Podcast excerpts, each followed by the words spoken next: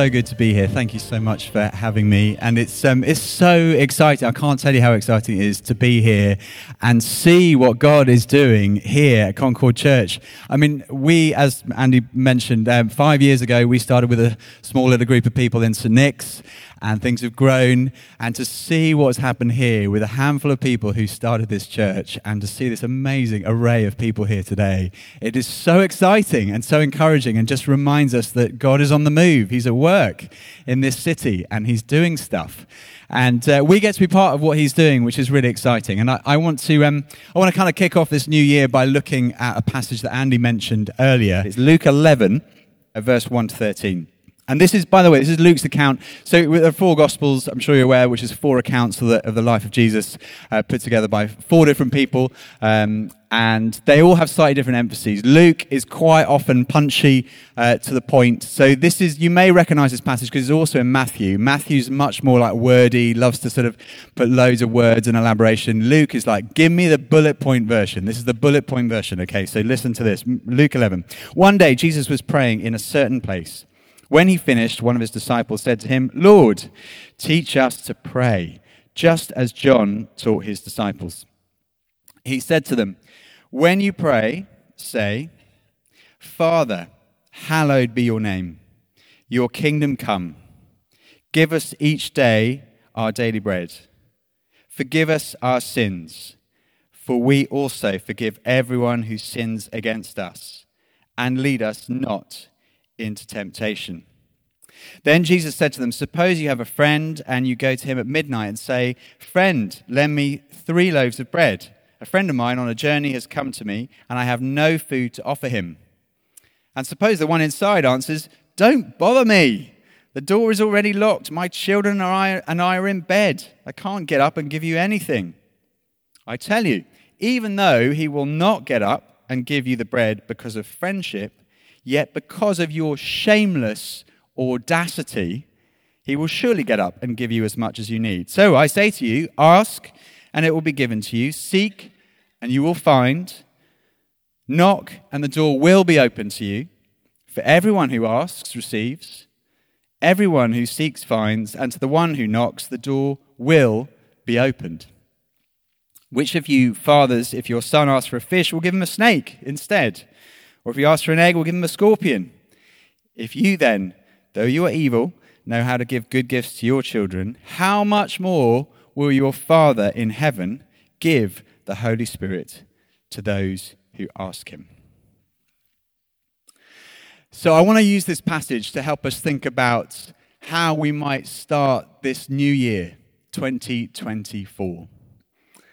I don't know how many of you have had any New Year's resolutions or goals for 2024? Just give, give me a little indication. Anyone with any goals or New Year's resolutions for 2024? You don't have to tell me what they are, just, just a little straw poll. Some people have got some. Okay. A few.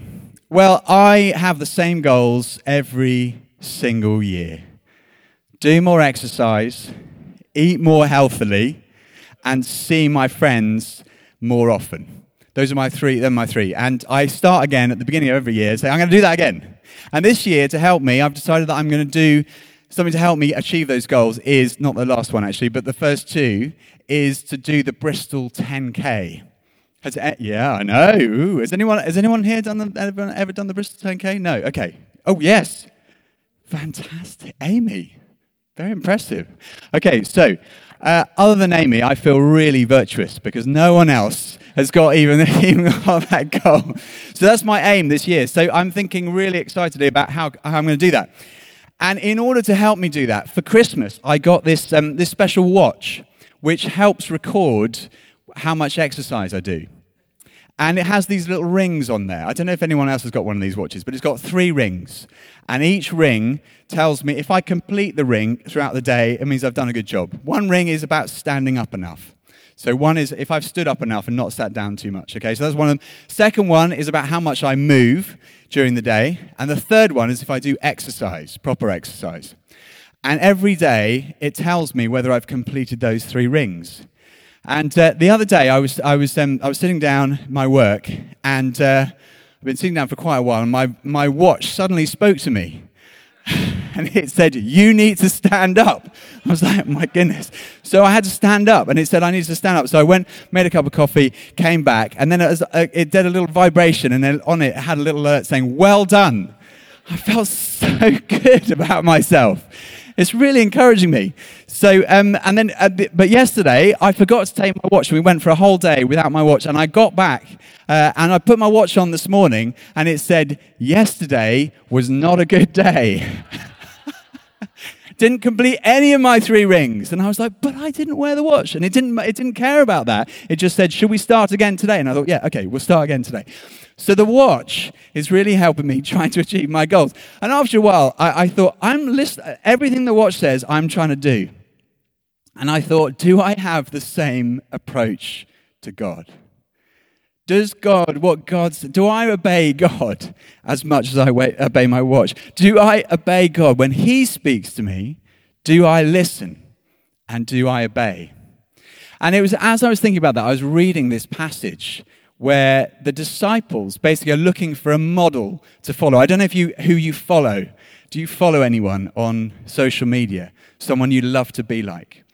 The disciples are following Jesus because they want to be like him.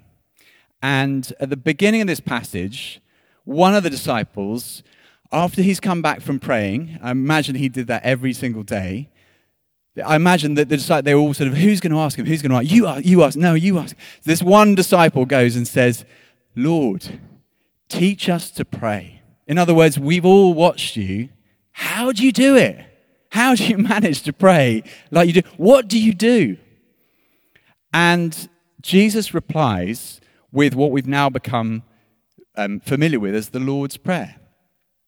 He says, When you pray, say, it's very short and punchy in Luke. It says, When you say, when you pray, say, Father, hallowed be your name, your kingdom come. That's all I want to look at this morning. When you pray, say, Father, hallowed be your name, your kingdom come. So I just want to take out from that one verse three encouragements for us for this year as we begin it. Three things we might want to think about doing if we want to follow Jesus into 2024, regardless of who else you might be following. So, here's the first point get your priorities right. Get your priorities right. Verse 2 Father, hallowed be your name, your kingdom come. In Matthew, he adds on, Your will be done. Your kingdom come, your will be done. I was thinking a little bit about, again, about my priorities. And there's nothing wrong with goals. There's nothing wrong with wanting to run the Bristol 10K. It's a great thing to want to do. I don't know what your goals might be.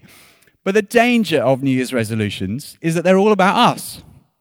They're basically about how I can improve my life, myself, and there's nothing wrong with that. The danger is that that's all that is. It's just about me. In other words, I'm not praying, Thy kingdom come.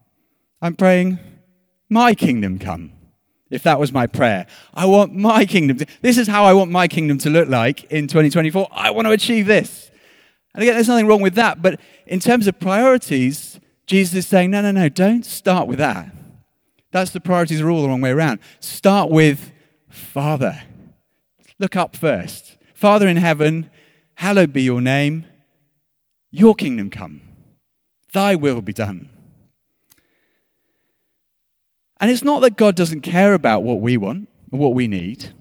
In fact, the next part of the prayer, the prayer says, Give us today, us, our daily bread, what we need. But don't get the priorities the wrong way around. Start with the Lord, and everything else uh, fits, fits in much better. Uh, C.S. Lewis wrote one of my favorite, favorite books of all time called The Great Divorce. It's all about a picture of what heaven might look like. There's an interesting quote in there that C.S. Lewis says this There are two kinds of people in the end those who say to God, Thy will be done, and those to whom God says, In the end, Thy will be done. In other words, God will give you what you want. If you can want to put Him first and say, I want you to have your way in my life, Or if you say, I want my life, God will just say, okay, you go for it. You go on your own. That's fine. But actually, to put God first at the beginning of this year is a great way to start the year. And all the other priorities flow from that. Uh, and another part in, in the next chapter, Andy thankfully put up uh, chapter 12, which we, we, um, is the next part where Jesus is teaching. And Jesus says in chapter 12, he says, Do not set your hearts on what you will eat and drink. Interesting, in terms of my New Year's resolution, eating and drinking. Do not set your heart on what you will eat or drink. Do not worry about it, for the pagan world runs after all these, these things, but your Father knows that you need them. But seek first his kingdom, his kingdom, and everything else will follow. So, I don't know what your priorities are for 2024, but here's the encouragement from Jesus. Say to the Lord, first of all, Lord, I want your kingdom to come and your will to be done in my life this year in 2024. And then everything else. And I think it's interesting to think about what the priorities come after that. Uh, I remember someone encouraging me to think clearly. Uh, I don't know if any of you were here for Nicky Gumbel when he came and spoke at the Alpha event here, but he was asked uh, when he was at, with us at St. Nick's, how do you prioritize yourself? And he said, well, put God first. We talked about that one. But then what's next? He said, well, next it's family. It's your, it's your close family, your parents, your siblings, your uh, spouse if you have one, your children if you have them, uh, those who are closest to you. Then it's your career. And then finally, it's your ministry, what God has called you to do in church. And your career is really important. Your career is where God has called you to be for most of your time, where you work. If you're looking after children, that's your priority, but that's where God has called you to be. But try and get your priorities right. So every year I try and do the same thing again. I list down, right, God first. What does it look like to put God first this year? Second, my family. What does that look like? Put those big stones in, and then you can fill up with the rest, the little stones afterwards. So, get the right priorities. That's the first thing we learn from Jesus. The second thing is find the right practices. So, get the right priorities and then find the right practices. So I don't know if you've come across Blue Monday. Has anyone heard of Blue Monday? Blue Monday is the third Monday in January. And it's called Blue Monday because it was devised by psychologist Dr. Cliff Arnall in 2004. And it's the formula to find the bleakest day of the whole year based on distance from uh, the sunshine and exciting things, how far people have failed in their New Year's resolutions, and, uh, and general health and weather. So if you, if you sort of factor all these things in, the third Monday is supposed to be the bleakest of all the days. Now, apparently, this is not true at all.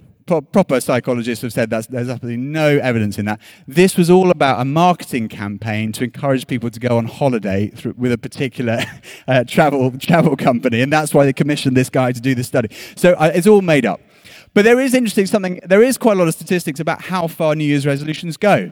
So apparently, by Blue Monday, uh, 50% of people will have already failed in their New Year's resolutions. And by the end of the year, it's about 92%, I think, to try and achieve them throughout the year. So most people fail. So that's encouraging. If you've already failed, you're with a great bunch of people, 90, probably 50% of the people. So um, don't worry about that. But it's interesting, isn't it? Because um, we have these great aspirations and then we don't manage to fulfill them. Why is that? Well, uh, there, was a, there was a book written, written very recently uh, called Atomic Habits by James Clear. I don't know if you've come across this book, but it's, um, it's one of those sort of New, New York Times bestsellers. And he says this he says, We don't rise to the level of our goals, we fall to the level of our systems. We don't rise to the level of our goals, we fall to the level of our systems. In other words, you might have an amazing aspiration. I might have a great aspiration to uh, do the Bristol 10K. But if my systems aren't in place to make that happen, it ain't going to happen. If I'm just going to sit there and watch videos about people running and don't do any running myself, it's not going to help me get there, is it? I will probably die on the way. So, uh, the key is how do we put into practice those priorities? So once we've worked out God first, family second, career third, what, how do we then make sure that that happens throughout the year? Well, if we're looking at the Lord's Prayer, what can we learn from what Jesus says? The first part of his advice to his disciples is this When you pray, say. When you pray, say. When?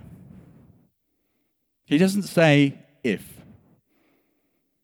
If you're going to see God's kingdom come, it's not going to be an if you pray, it's going to be when you pray. In other words, you have to make this a regular part of your life. Don't just hope that God's kingdom might come. Don't just hope that He might be first in your life. Pray it. When you pray, Jesus, it seems from what we learn from the New Testament, prayed every single morning. So much so that his disciples were like, What are you doing when you do that? What, what happens when you pray? He's kind of giving them a little insight into what happens. When you pray, say. So the encouragement here is to make prayer a regular part of your day, your week, your month. Not in order to sort of say, Well done, I've prayed not to get your watch to say, Congratulations, you've done another prayer, but in order to see God's kingdom come, to see, be part of that thing happening. And uh, Jesus here says, when you pray. In, in Matthew's gospel, we had a bit more uh, stuff. He tells us a little bit more explanation. He says, when you pray, go into your room. In other words, where you pray is as important as when you pray. I don't know where works for you to pray in your daily, weekly routine? Uh, for me, it used to be in the morning, in my room, before I did anything else. I have children now. They have ruined my prayer life. Actually, I had a wife before that who also ruined my prayer life. Anyway, uh, uh, in, a, in the nicest possible way. Anyway, they're wonderful, but the, I, have had to change and adapt. So my most recent strategy was uh, when I, I, I, now I used to take Emma, our two-year-old, to nursery in town. And what I used to do was uh, I used to put in my earphones and listen to the Bible in one ear as I pushed her in her buggy, and she couldn't really speak, and she'd just look at everything. And that was fantastic. I found a new way of doing it. But now she started speaking to me, annoyingly, while I'm trying to listen to, to God. Emma, priority is God, not you. You're God's first. Not but unfortunately, she keeps interrupting. She will not take no for an answer. So I'm going to have to find a new strategy for prayer in the mornings. Uh, what I think I'm going to do is get to work and then give me 20 minutes when I get to work to try and do it. But I don't know what it looks like for you. Where, are, where is the new pattern that you need to find for 2024 to say when you pray? Go into your room. He says, Go into your room and pray to your Father who is unseen. In other words, try and minimize distraction. I think that, that's what he's saying. I don't know if you find it easy to pray. I find it really hard to pray. There's so much going on. The phone needs to be off. The watch needs to be off. Everyone, all the other side, everything else has to be silent so I can listen to the Lord and what he's saying to me and so I can pray. Um, I love this 1102 campaign. Fantastic. This is taken straight from here. Luke 11, chapter 2, uh, uh, Luke 11, uh, verse, verse 2. Uh, maybe you could use those prayer cards, as a little reminder. Maybe setting that little alarm on my watch. I have an alarm on my. We passed 11:02, haven't we? It went off earlier in the service, and it's. I'm sorry about that, but it was a reminder for me. I've got to pray, Lord, Your kingdom come, Your will be done in my life. Maybe that's something that you could think about doing yourself. I don't know whether you find it easy to pray. Some people find it really hard to pray on their own. I'm an introvert. I love praying on my own. But if you're an extrovert, you might find it really hard. Find a friend who you could pray with that will help you. So, uh, get the right priorities, put in place the right practices, and finally, pray bold prayers. Pray bold prayers. I don't know if you picked this up on, um, this is there, verse 11. After Jesus talked about the Lord's Prayer, he then tells a little story.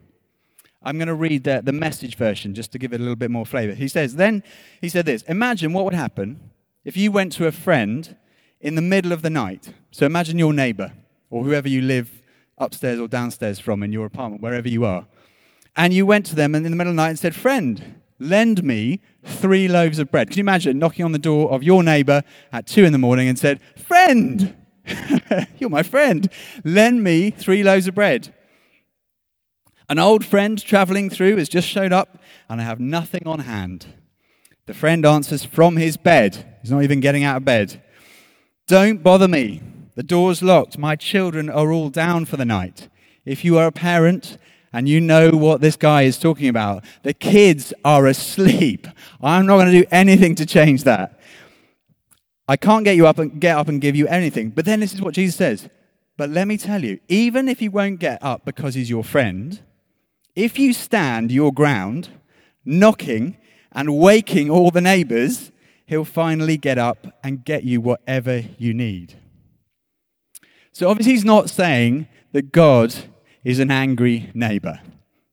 He's not saying that. The point he's making, he, he says the point straight afterwards. He says, Here's what I'm saying ask, and you will get. Seek, and you'll find. Knock, and the door will be open. In the NIV, the word, the, the phrase they use is because of your shameless audacity. Did you hear that when we read it out? Because of your shameless audacity. What does it look like to be shamelessly audacious with your prayers to God? To knock on the door and keep knocking and say, I'm not going to give up. I'm going to keep on asking for these bold things. I, I love, Cheryl, what you shared earlier about prayer. It was really powerful. And obviously, it made me think of things that I've seen before of God answering prayers. It also brought to mind things where I haven't seen an answer to prayer. And that's really hard. I don't know if you've prayed for things and you haven't seen them answered. It's really, really hard. But what it, the choice we've got is either to say, well, I give up, or to keep on going. And that encourages me to keep on praying. The things that I've been praying for, it gives me a new spur of inspiration to say, okay, 2024, I'm going to go again. I'm going to keep on praying and not give up. And the thing is that faith is a muscle. The more we pray, uh, if you go to the gym, I don't know if anyone's gym is their New Year's resolution, the more you build muscle, the more you exercise it, the more it grows. This is not a very good example, is it? I need someone else uh, up here. Uh, Ruben, Ruben, I need you. Sorry, Ruben, to fit you. Uh, I need someone else to show. Anyway, but the, if you build muscle, but it, it grows, doesn't it? And faith is like that. The more we pray audacious prayers, the more our faith begins to grow, we begin to see little answers to prayer. Say, that one got answered. As I hear Cheryl's prayer, I'm like, yes, that one got answered. I'm going to pray again. The more we share those prayers, the more encouraged we get to go again and to pray and to not give up praying. I mentioned uh, that St. Nick's uh, started five years ago. Uh, Jill and my wife, uh, my wife and I, we were thinking about coming to Bristol and moving here to start the church. And uh, one of the big challenges was there is um, there's a big painting in there. You've got a big plane, we've got a big painting. Uh, yours is slightly more valuable. No, I don't know actually. No, maybe not. Ours is worth about a million pounds, so I think yours is probably a bit more than that. Anyway, so um, but the problem was that we couldn't open the church because this painting was there. And we were like praying and praying, and we didn't know. Basically, the council who had the lease on the building said, Well, we don't know what to do with the painting. We'd love you to come in. We don't want to do that.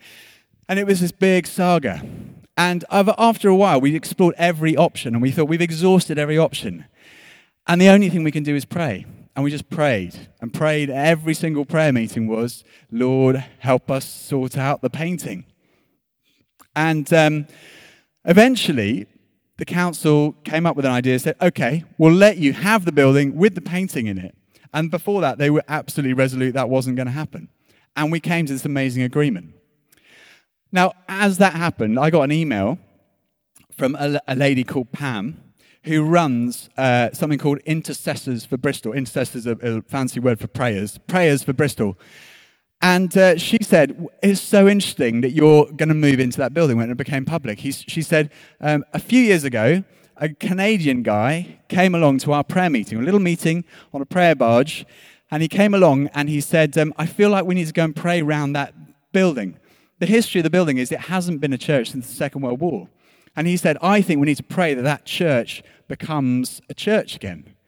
So he told us all to go and pray around this building, this Canadian guy, and then they didn't see him again. And they went back there. Pam, it's Pam and her friend Mavis uh, went back there every single week and, and, prayed. And one day they knocked on the door and there was someone from the council and let them in. And uh, they said, Oh, there's a very expensive painting in here. And, and, and um, Pam and Mavis felt that they should pray that the church would reopen and that the painting would stay where it was. She said, When I heard that you've reopened it, I just was filled with enthusiasm to pray again because of what's happened. And we've seen amazing things happen because of the prayers of Pam and Mavis and a random Canadian guy.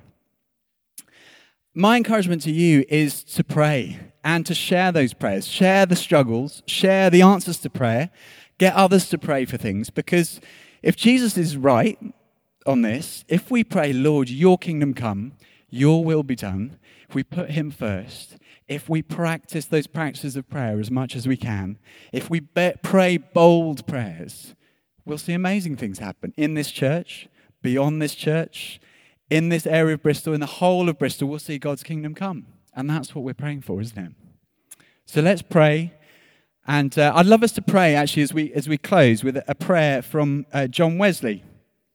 So, John Wesley. Uh, as you may know, preached in Bristol very regularly. He preached on St. Nicholas Street, where we are. And uh, this is a wonderful prayer that he prays um, along the lines. This is, a, this is a Methodist prayer, actually, that, that Methodists pray in the new year. And I think we're going to, we've got, we might have it on the screen. Do we have, yes, okay. This prayer really is saying what we've just said, along the lines of Jesus saying, Lord, your kingdom come, your will be done for 2024. So I wonder, could we read? I know this is not very, um, it's quite, uh, I don't know what it is, liturgical. But I'd love it if we could read this prayer together. If you're happy to just have a little scan through the words, if you're happy to read this, let's pray this together as our sort of prayer for 2024. Are you ready? I am no longer my own, but yours. Put me to what you will Rank me with whom you will. Put me to doing. Put me to suffering. Let me be employed for you or laid aside for you, exalted for you or brought low for you. Let me be full. Let me be empty. Let me have all things. Let me have nothing. I freely and wholeheartedly yield all things to your pleasure and disposal. And now, glorious and blessed God, Father, Son, and Holy Spirit, you are mine, and I am yours. So be it.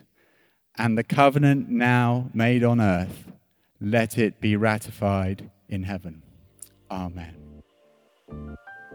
Thank you.